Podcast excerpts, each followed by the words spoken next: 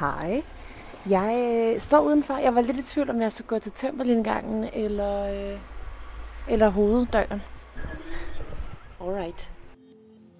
Jeg havde en idé om, at coronapandemi og nedlukning af samfundet måske ville føre til mere spiritualitet og religiøsitet. Og for nylig læste jeg, at en gruppe forskere fra Institut for Tværkulturelle og Regionale Studier Københavns Universitet har haft samme hypotese, fordi man i studier i andre lande har fundet, at coronapandemien har medført en øget interesse for religion.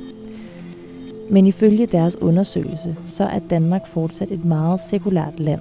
Kun ca. 2% af de adspurgte i deres undersøgelse oplever en stærkere tro nu end før corona. I USA for eksempel, der svarede 28% ja til det spørgsmål. Og det har fået mig til at tænke på, hvordan det er at have en hverdag, hvor religion er den dominerende faktor, når man bor i et så sekulært land som Danmark. Madan Gopal Das, med det borgerlige navn Mads Madsen, han har haft en kulturkristen opvækst og et ateistisk sindelag. Men det ændrede sig i hans 20'ere, og som 25-årig flyttede han ind i Hare Krishna-templet i København, hvor han nu lever og arbejder som munk. Her har jeg besøgt ham for at prøve at blive klogere på, hvorfor og hvordan han gik fra ateist til munk, og hvordan livet som munk er i et så sekulært land som Danmark. Vil du lige hurtigt se tempelrummet? Eller vil du bare i gang med interviewet med det Nej, samme? la- jeg vil meget gerne lige Okay. vise lidt rundt. Ja.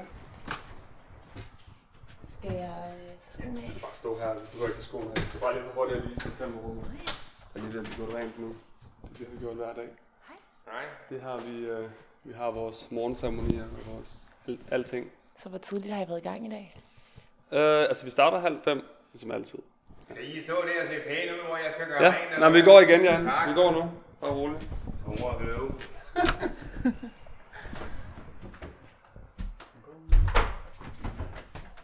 Det er vores køkken. Det er stort. Sådan en Det er stort, ja. industrikøkken. Jamen, vi har rigtig mange festivaler og sådan noget. Det templet er for mange, det sted, man kommer og fejrer alle de her hindu-festivaler. Hvor mange er det, I bor her? Syv. Syv. Jeg bor herinde Yes. sammen med Anton. Hej. Velkommen. Tak skal du have. Anton han kommer nok til at sidde derinde under interviewet. Ja, ja. Men er det okay, hvis vi lukker der? Øh, helst ikke. Jeg har sådan et princip om, at jeg ikke er alene med kvinder. Så Heller ikke, når det er folk i arbejdsøje med. Det er, sådan, det er et meget godt øh, princip at have. Altså på mange måder, så er jeg også sådan en offentlig person i, i menigheden, så hvis der går rygter om, at jeg sidder alene med, med kvindfolk, Så vil der... så, så kunne folk godt gå hen og få idéer. Nå, okay. Så det er bare sådan for at beskytte mig selv og, Og dit omdømme. og mit omdømme. Ja, det er så, det er så her, jeg bor. Hvor sover du henne? Der er ikke nogen seng. Nej, Næste spørgsmål. jeg sover på sådan en madras. Det er meget ryddeligt. Jeg tror på mange måder, at det her værelse er sådan det mest upersonlige værelse. Jeg husker, vi havde, en, vi havde en filminstruktør på besøg på et tidspunkt. Og han, han synes virkelig, at der, der manglede billeder og ting på mit værelse. Så det er typisk mig. Men du Dem, har der har jeg så lidt. sat Hvad er det for nogle billeder? Så øh, det her, det er Srila Prabhupada. Det er vores åndelige mester, som øh, ligesom tog den her filosofi med til, til Vesten for 50 år siden. Ham er jeg meget glad for. Det her, det er Chaitanya Mahaprabhu. Det er en inkarnation af Krishna, som nedsteg for 500 år siden i Vestbengalen i Indien. Han etablerede ligesom den her religiøse proces, som vi, vi følger her i Hare Krishna. Du lytter til spejlet. Tusind portrætter, en generation. Jeg hedder Anne Laura Hedegaard. Mm, Hej, jeg hedder Mads. Jeg hedder også Madan Gopal Das. Jeg lever som Hare Krishna munk i Hare Krishna templet i Vandløse. Og det har jeg gjort i snart fem år. Nu sagde du, du har to navne. Mads kender de fleste nok, men Madan Gopal Das, hvad, hvad betyder det? Madan Gopal, det er et navn på Krishna, eller et navn på Gud. Og Das betyder tjener. Så det er et navn, der beskriver, at jeg er tjener af Gud, Madan Gopal. Og hvornår fik du det navn også? Jamen det gjorde jeg tilbage i 2018. Så jeg flyttede ind i templet i 2017, starten af 2017. Og så blev jeg initieret, eller indvidet, i starten af 2018. Hvad betyder det? Det betyder, at man, øh, man får en åndelig mester, som giver en et nyt navn, og man, man øh, aflægger nogle løfter. Hvad er det for nogle løfter? Så man tager et løfte om øh, ikke at have sex øh, uden for ægteskab, ikke at tage rusmidler, ikke at øh, spille om penge, og ingen kødspisning. Ingen kød, fisk og æg. Og hvad er rusmidler? Det er alt. Alkohol, has, kokain, heroin, kaffe, te, nikotin. Alt. Undtagen sukker. Sukker er okay. Du skal jo have øjenkontakt med dig selv Mm, ja. i spejlet, men inden du gør det, så må du gerne lukke øjnene, forberede dig selv på at have øjenkontakt med dig selv. Og når du så føler dig klar, må du gerne åbne og finde dit eget blik i spejlet. Okay. Hvem er det, du kigger på nu? Hvem er det, jeg kigger på? Det er et virkelig godt spørgsmål. Så hvis du har spurgt mig om det spørgsmål for, for fem år siden, så har jeg nok sagt, at jeg, jeg kiggede på, på personen Mads, som var så og så gammel dengang, og havde de her, de her interesser. Men nu ser jeg mig selv i et helt andet lys, fordi jeg, jeg ser mig selv ud for, for de skrifter, som jeg lever efter. Og noget af det første, som, øh, som bliver øh, grundlagt i vedisk filosofi, det er, at vi ikke er de her kroppe. At kroppen den ændrer sig hele tiden, fra barndom til ungdom til alderdom. Men selvom kroppen ændrer sig, så, så er jeg stadigvæk den samme person. Jeg er personen inde i kroppen. Så når jeg ser mig selv nu, så ser jeg en krop, der er 30 år gammel. Men hvis jeg ser et børnebillede af mig selv, så ser jeg en, en dreng, som er måske 13 år gammel. Men jeg kan jo se, at det er en helt anden krop, jeg var i dengang, end jeg er nu. Så nu ser jeg bare den krop, jeg render rundt i, i den her verden. Og hvordan vil du beskrive det, hvis du skal beskrive dit spejlbillede? Jamen nu ser jeg en, en munkekrop. Det tror jeg aldrig, jeg havde, jeg havde forestillet mig, at jeg skulle være. Jeg tror, at mange af mine venner faktisk havde forestillet sig. Når jeg snakker med gamle venner, så er det sådan, Mads Madsen, han blev munk. Ja, det, det er vel ikke nogen stor overraskelse. Hvorfor tror du, de siger det? Jeg har altid haft sådan meget øh, anderledes interesser. Jeg har altid været så rigtig, rigtig glad for øh, sådan dybere esoteriske ting. Naturmedicin og meditation og sådan alternative ting. Så, så jeg tror ikke, at det, det kommer som nogen overraskelse for folk. Og du sagde det her med, at det er en munkekrop, du kigger på i spejlet nu. Mm. Jeg kan jo godt se dig nu, jeg er i rummet, men hvis man bare lytter, hvordan kan man så se, at det er en munkekrop, du sidder og kigger på nu? Jeg ved ikke, om man kan se det på kroppen, men man kan nok se det på påklædningen. Så jeg har sådan nogle øh, orange klæder på. Man kan sige, at min, min bukser det er sådan et 4,5 meter langt lagen, som er bundet op på sådan en speciel måde. Så har jeg sådan en, øh, en lang sådan en slags t-shirt på, skjorte, sådan en indisk skjorte, og så er skaldet, og så har jeg lær i panden. Og hvis man tager til Indien, så kan man se, at der er mange af de her øh, tegn, eller hvad kan man sige, som folk maler i ansigtet på sig selv. Øhm, så den her, den, den er specifik til hengivende af, af Gud, som praktiserer hengiven tjeneste til Gud. Jeg ser mig selv i spejlet. Jeg hedder Mads. Hvis nu man ikke øh, kender til Hare Krishna, hvordan, øh, hvordan vil du beskrive øh, Hare Krishna? Jamen, øh, først og fremmest så vil jeg beskrive, hvad det ikke er. Fordi mange tror, at, øh, at Hare Krishna er sådan en ny religion, fordi at den kom til Vesten i 1966. Men faktisk så Hare Krishna går mange, mange tusind år tilbage. Så jeg, jeg er en del af en disciplerække. Så jeg har en guru, som har en guru, som har en guru, som går over 5.000 år tilbage. Øhm, så essensen af religionen er at lære at elske Gud. Og øhm, hvordan fylder det i dit liv? Jamen, det fylder utrolig, utrolig meget. Man kan sige, det, det er hele mit liv. Fra morgen til aften. Så prøver jeg at tænke på Krishna og, og gøre, jeg gør alt for Krishna. Øhm, da jeg skulle finde hen, så øh, tastede jeg Krishna templet, tror jeg, ind på Google Maps, og så stod der, I åbnede kl. 34. Mm. Og da jeg spurgte, hvornår I havde været i gang, sagde du også, i halv fem, som altid. Så det virker jo mm. som om, at det er meget, altså at dagene ligner hinanden på sin vis. Så kan du ikke prøve at beskrive, hvordan din hverdag er her i templet? Jamen, øh, jeg plejer at stoppe omkring klokken halv fire, for at blive klar til klokken halv fem, hvor vores øh, morgenprogram det begynder. Så under vores morgenprogram, så er der flere ting, som jeg gør. Jeg mediterer, jeg beder, jeg synger med de andre, og jeg studerer øh, vores, vores skrifter. Fordi det er ligesom værktøj til at arbejde på sine tanker og følelser og sin bevidsthed. Og hvordan træner du din bevidsthed? Altså hvad er det, du træner den hen imod? Så jeg, jeg træner min bevidsthed til at acceptere, at jeg er en tjener og ikke centrum af alting. Fordi folk i den her verden, de tror, at de er centrum af universet. Det kan være, de siger, at de ikke tror det, men alle sådan har oplevelsen af det. Hele deres oplevelse af livet er at være centrum. Men, øh, men det skaber en masse problemer, fordi det skaber, det skaber begær, det skaber grådighed, det skaber misundelse og alle mulige dårlige følelser. Men hvis man, hvis man kan acceptere sin position som tjener øh, af Gud, så, øh, så løser det alle problemer. Har du selv oplevet følelsen af at være centrum af verden? Jamen som sagt, altså vi har jo alle sammen, jeg ser jo verden ud fra, fra mine øjne, og du ser verden ud fra dine øjne, så, så vi oplever, at vi er centrum, men vi er ikke centrum. Men jeg øver mig i at, at se andre som, øh, som personer, som jeg kan tjene og ultimativt, ultimativt tjene Gud. Så selvom du har en bevidsthed om, at du ønsker og stræber efter at leve uselvisk, lyder det også lidt som om, så har du stadigvæk nogle dage, hvor du er mindre god til det, eller hvordan? Åh oh ja, oh ja. Jeg har kun gjort det her i fem år. Det er en, det er en lang proces. Det, det er faktisk lidt skræmmende, at, at sådan begynde at meditere flere timer hver dag, og virkelig rode op i ens hjerte, fordi man, man finder ud af, hvor, hvor beskidt man er. Jeg har i hvert fald fundet ud af, hvor beskidt jeg er. Så. Men det er også klart, at man vokser op i et samfund, som er baseret på, på hedonistiske principper. Altså målet med, altså det, det mål med livet, vi bliver præsenteret, det er bare at nyde så meget som overhovedet muligt. Øh, fordi der ultimativt ikke er nogen mening med tilværelsen.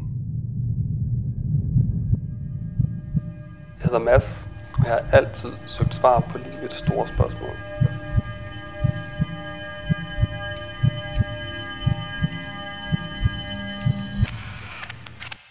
Du sagde tidligere, at du tror egentlig, at mange af dine venner har tænkt, at oh, Mads Madsen blev munk, det giver egentlig meget god mening. Så har religiøsitet, altså fyldt det også noget i din opvækst? Jeg tror, da jeg var dreng, da jeg var helt lille, så, så tror jeg egentlig, at jeg accepterede Guds eksistens som, som en selvfølge. Sådan hele verden gav ikke ret meget mening uden en Gud. Men så blev jeg hurtigt påvirket af sådan, den moderne, hvad kan man sige, skabelsesberetning med, med Big Bang og ursuppe-teorien.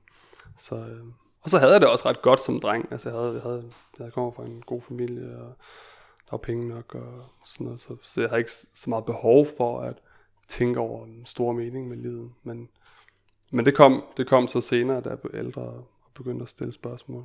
Hvad var det for nogle spørgsmål, du begyndte at stille, da du blev ældre?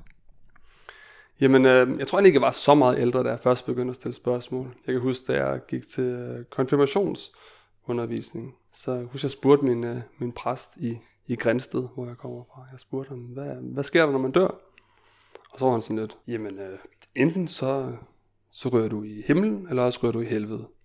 Men hvis du accepterer Jesus i dit hjerte, så er du frelst. Og inden det, så, så var jeg i tvivl om, om jeg var kristen.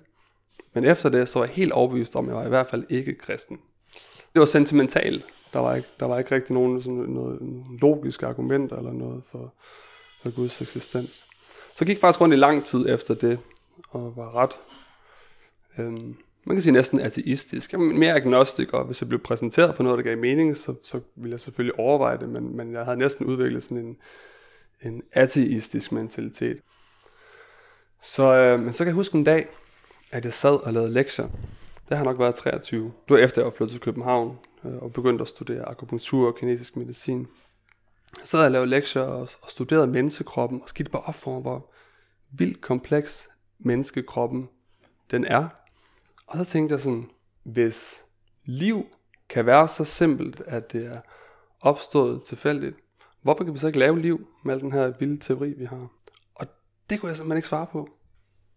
Og der var bare sådan, der er sådan lidt en aha-oplevelse.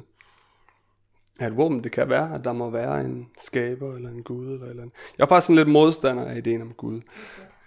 Jeg, jeg tror bare, man er, man er blevet sådan lidt skræmt. Ved, man har hørt så mange skræmhistorier med, med religiøse folk. Forskellige sekter, der er hjernevasker folk, og øhm, du ved, folk, der går i krig i Guds navn, selvmordsbomber og sådan noget. Så det, det er meget den side af religion, man, man bliver præsenteret nu om dagen. Så, så det, det skræmte mig lidt. Hvis nu jeg havde mødt dig som 20-årig og sagt, om tre år der får du en åbenbaring, som gør, at du i slutningen af dine 20'er, der begynder du at øh, bo i et tempel. Mm. Hvad, hvad tror du, du havde sagt til mig, hvis jeg havde sagt det til dig, da du var 20? Så havde jeg spurgt dig, om du var på stoffer. Så, så det, det er svært at sige. Jeg tror ikke, jeg havde troet på det. Igen, fordi jeg, jeg troede jo ikke på mere mellem himmel og jord. Jeg troede ikke på orakler. Så jeg tænkte, at du nok bare en eller anden fuld dame til en, til en fest. Før jeg mødte Hare Krishna, så havde jeg sådan en dyb følelse af tomhed indeni. Hvordan var Mads der i omkring starten af 20'erne, og hvordan var øh, hans liv, hvis du prøver at forestille dig, det er ham, du sidder og kigger på i spejlet? Jamen, hans liv var, var fuldstændig meningsløst. Der var ikke... Øh... Jeg er meget sådan selvisk liv. Han gik egentlig mest op i at bare tilfredsstille sine, sin sanser og sine ønsker, og, og var rigtig deprimeret, tror jeg faktisk, når jeg tænker over det. Altså, jeg tror ikke, at folk så mig som en deprimeret person. Jeg altid sådan prøvet at være smilende og glad. Jeg kan godt lide at være smilende og glad, men, men han havde virkelig sådan et, øh, et tomrum indeni. Alt var lige meget for han. Altså den eneste, folk sagde bare, ja, men altså livet er kort, nyd det. Og jeg har virkelig prøvet at nyde livet, altså for han. Jeg har prøvet, jeg har haft kærester, jeg har haft en stor familie, jeg har haft, jeg har prøvet at ryge has, jeg har prøvet at gøre mange ting. Jeg har virkelig prøvet at sådan klemme nydelse ud af den her verden. Virkelig prøvet, men, men der var ikke nogen sådan veje tilfredsstillelse ved det. Men nu når jeg ligesom prøver at, at tjene Gud og at tjene alle andre levende væsener, så, så får jeg virkelig en tilfredsstillelse, som jeg ikke fik før. Nu siger du, at du nok egentlig har været lidt depressiv på det tidspunkt. Hvordan, hvordan kunne du mærke det? Jamen, altså jeg tror ikke, jeg, jeg mærkede det så meget, fordi jeg, jeg, jeg tror, jeg altså bedøvede mig lidt med øh, computerspil og fester og lidt hasrygning en gang imellem og forskellige ting. Prøvede at distrahere mig selv for den, den tomhedsfølelse, jeg rent faktisk havde inde i. På mange måder så har jeg sådan lidt, lidt glemt, hvordan det var. Altså jeg har fået det så godt, at jeg næsten glemte, hvor dårligt jeg havde det dengang.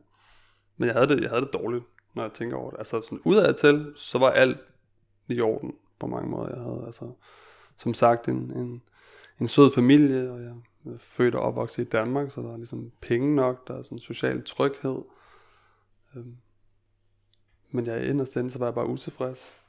Og det ændrede sig så fuldstændig, da jeg for ja, det 6-7 år siden, øh, jeg gik en tur på, øh, på strået inde i København.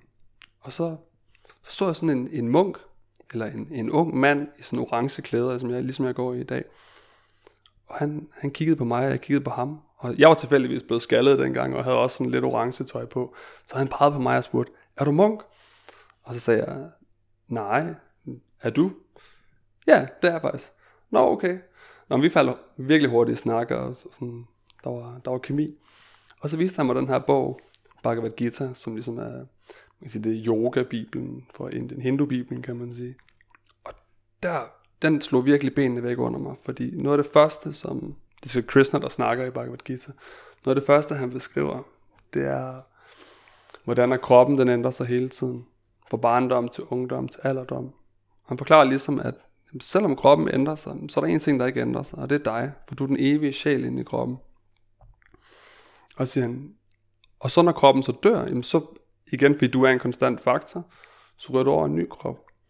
Så Bhagavad Gita beskriver ligesom hele, man kan sige, hele mekanikken om reinkarnation, om karma, om Gud og, og den her materielle verden, hvordan det ligesom hænger sammen. Og det var bare første gang, at jeg faktisk fik nogle konkrete svar på, hvorfor jeg eksisterer. Så jeg, jeg tænkte sådan, okay, jeg må hellere komme og besøge ham munken der. Så jeg ringede til ham og spurgte, hey, må jeg ikke, øh, må jeg ikke komme forbi og besøge dig? Og han sagde, jo, jamen det, det må du da gerne. Du kan komme til vores søndagsfest. Og det var virkelig, det var ret intimiderende. Man hører så mange, du ved, skram, hvad hedder det, skrækhistorier. Du ved, som selvmordssekter, eller, eller Scientology, eller Så, men det var slet ikke det, jeg oplevede. Jeg oplevede bare en masse, masse søde mennesker. Og ikke kun munke, det var jeg også overrasket over. Jeg troede, det var kun ville være munke, men der var faktisk en masse sådan, familier og rigtig, rigtig søde mennesker, som, som alle sammen praktiserede det her Krishna-bevidsthed, som de kaldte det. Og, øhm, og så var der et foredrag, hvor ham her, så sådan en gammel munk, som havde praktiseret i næsten 50 år, hvor han snakkede om, om de her principper som reinkarnation og karma og Gud og sådan noget. Men, øh, men han spurgte, om der var nogen, der havde nogle spørgsmål. Og så havde jeg lyst til at være sådan lidt udfordrende. Jeg spurgte ham, okay, hvis, hvis Gud, han er god, hvorfor er der så ondskab i den her verden? Så spurgte han mig, han vendte den sådan om, han var sådan lidt provokerende, han spurgte mig, er du glad for at have fri vilje? Og så sagde jeg, ja, jeg er da glad for at have fri vilje, og det var ret kedeligt, hvis jeg ikke havde fri vilje. Så sagde han, nå, jamen øh, det er derfor, der er ondskab i den her verden. Det er fordi Gud har givet os fri vilje, og vi har som alt valgt at misbruge den, men det er jo ikke Guds skyld. Det er vores skyld. Og det var sådan, var han, han besejrede mit bedste ateistiske argument, så jeg gik bare sådan lidt irriteret derfra, fordi at, altså, jeg synes, alt gav mening, og selv det, jeg ikke ville have, der skulle give mening, det gav mening. Så jeg, jeg begyndte at komme i en periode, og over et par måneder, og, og begyndte at lære, en rigt, lære, lære rigtig meget fra dem. Og så spurgte jeg sådan, efter en periode, om det måske var muligt, at jeg kunne prøve at bo i templet. Og det er så fem år siden, jeg glemte at flytte ud igen. Da vi talte sammen i telefon den anden dag, der nævnte du, at du havde haft den her måske lidt eksistentielle krise i virkeligheden, og at det åndelige kom måske i led med det, eller efter det. Det var nok en blanding både af en krise og en lettelse. Det var fedt at have noget at gå efter, altså søge nogle svar, og så er det også øh, trist ikke at have nogle svar. Jeg tror, det jeg fisker efter, det er at forstå den her tomhed, det lyder som om, du har følt før. Fordi jeg må indrømme, jeg, jeg synes, det er meget dejligt at leve et, et liv, hvor jeg søger glæde i for eksempel rusmidler. Så jeg oplever ikke den her tomhed, som det lyder som om, du pludselig er blevet bevidst om, at du følte. Så hvordan, altså hvis du skal prøve at beskrive den her tomhed, så jeg kan forstå, hvad det var, du, øh, du mærkede. Jeg tror også, at jeg af at gøre det samme og det samme igen. Fordi der, der er begrænset, hvor mange ting, du kan gøre i den her verden. På et eller andet tidspunkt har du prøvet det hele. Så øh, jeg betrætter tykke på det, der allerede var blevet tykket på. Jeg vil bare vide mere. Jeg vil, jeg vil, jeg vil vide mening med mit liv. Det var ikke nok for mig bare at, at nyde mine sanser og bare sådan snakke om overfladiske ting. Folk snakker kun om overfladiske ting. Ej, det må jeg ikke sige. Men uh, jeg vil bare vide mere. Jeg var overhovedet ikke tilfreds med, med den her hedonistiske måde at leve på. Det virkede ikke for mig. Det var tomt. Der er, ikke, der er ikke noget, noget dybt i det. Der er ikke noget dybt i at drikke alkohol. Der er ikke noget dybt i at ryge has. Der er ikke noget dybt ja, i de her overfladiske ting. Så jeg var vel frustreret, kan man sige. Og det er ikke alle, der når til det punkt, at de, at de anerkender det i hvert liv. Det siges i vores skrifter, Manushanam sahasreshu kashtin yata disitaye. Hvor Krishna han siger, at, at en ud af tusind er interesseret i åndelig oplysning. Og så siger han, Yatatam abhisidhanam kashtin maam vedi tatvataha. Og han siger, ud af dem, som rent faktisk er interesseret, så er der meget få, der, der virkelig, virkelig tager det op. Så jamen, jeg, jeg forventer ikke, at, at alle bliver frustreret med, med materielt liv sådan med det samme. Altså, jeg, jeg brugte de første sådan, 23 år af mit liv på bare at køre rundt i den sump, så det, tog også lang tid for mig at, at blive træt af det. Og hvem ved, hvor mange liv før det, jeg har, jeg har, jeg har gjort det samme og tykket på det samme og det samme. Mm, har du sådan lidt ondt af ham i virkeligheden? Ikke troende mest? Åh oh, ja. Åh oh, ja. Altså, jeg er så taknemmelig over, at jeg har, har fået det, jeg har fået nu, at, at jeg, jeg kan kun har ondt af mig selv dengang. Men så igen ikke, fordi at de ting, de prøvelser, jeg gik igennem, det var ligesom med til at få mig herhen. Det var med til at erkende en masse ting om, om livet og, og verden. Altså, det er de værste folk, der vælger at blive munke, før de har fået noget livserfaring. Så man, man skal ligesom vide, hvad man giver afkald på. Øh, men fra mit synspunkt, så, så jeg ondt af alle, som ikke er, er gudsbevidste. Og jeg er også, man kan sige, også ondt af mig selv nu, for jeg er ikke 100% gudsbevidst. Altså, jeg har også en, en øh, beskidt bevidsthed nogle gange, og dårlige kvaliteter i mit hjerte. Men, men jeg når mere og mere til den erkendelse, at jeg kan ikke blive glad, og andre kan ikke blive glade og lykkelige uden, uden Gud i deres liv.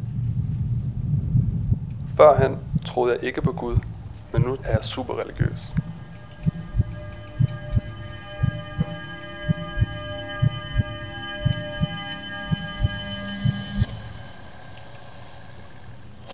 Og når nu du egentlig har været lidt bange for det her Guds begreb, hvad var det så, der alligevel gjorde, at du tænkte, jeg tog ind i et tempel til en festival?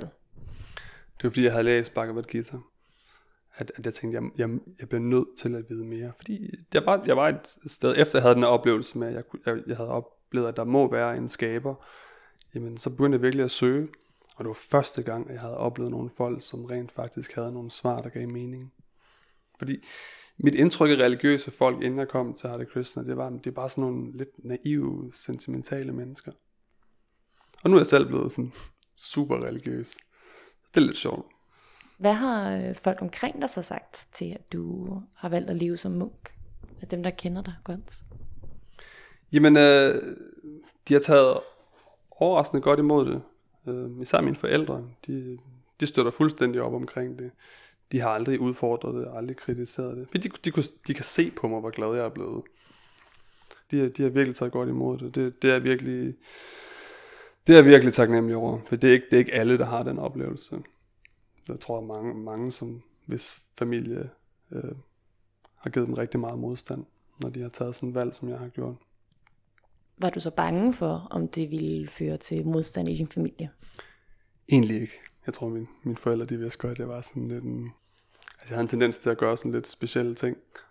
Inden jeg blev munk, så, øh, så læste jeg kinesisk medicin og akupunktur og tog på forskellige retreats. Og jeg har altid gjort sådan nogle underlige ting.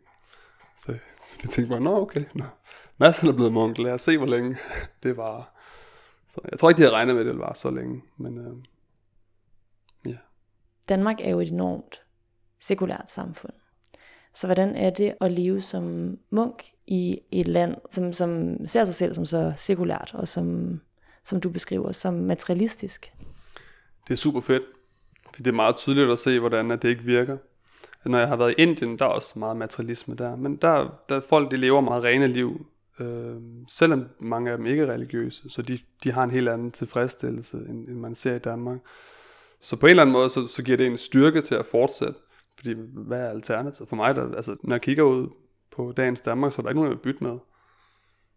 Har du stadig noget af dit sådan, gamle liv? Er der spor af det tilbage i den måde, du lever på nu? For eksempel venner fra før? Ja, nu, jeg snakker nogle gange med nogle gamle venner. Lige på deres fødselsdag, så ringer jeg nogle gange. Jeg ringer til min, min gamle ven, Michael Bats, shout out, uh, her for ikke så lang tid siden. Han har fødselsdag den, den 19. december, så jeg ringer til ham og sang fødselsdagssang for ham. Og det, jeg snakker sådan set kun med ham på hans fødselsdag. Men han sagde til mig, at det var årets højdepunkt. Så øh, ellers så snakker jeg ikke. Jeg snakker med min, altså, min familie. De var også, jeg har en ret stor familie, så vi var, vi var ligesom også venner. Jeg har mange sådan jævnaldrende fædre og kusiner, og dem snakker jeg også med nogle gange. Men altså, jeg, jeg, har, jeg har fået så mange nye venner her i templet. Vi er syv unge mænd, der, der bor sammen og, og gør alt sammen.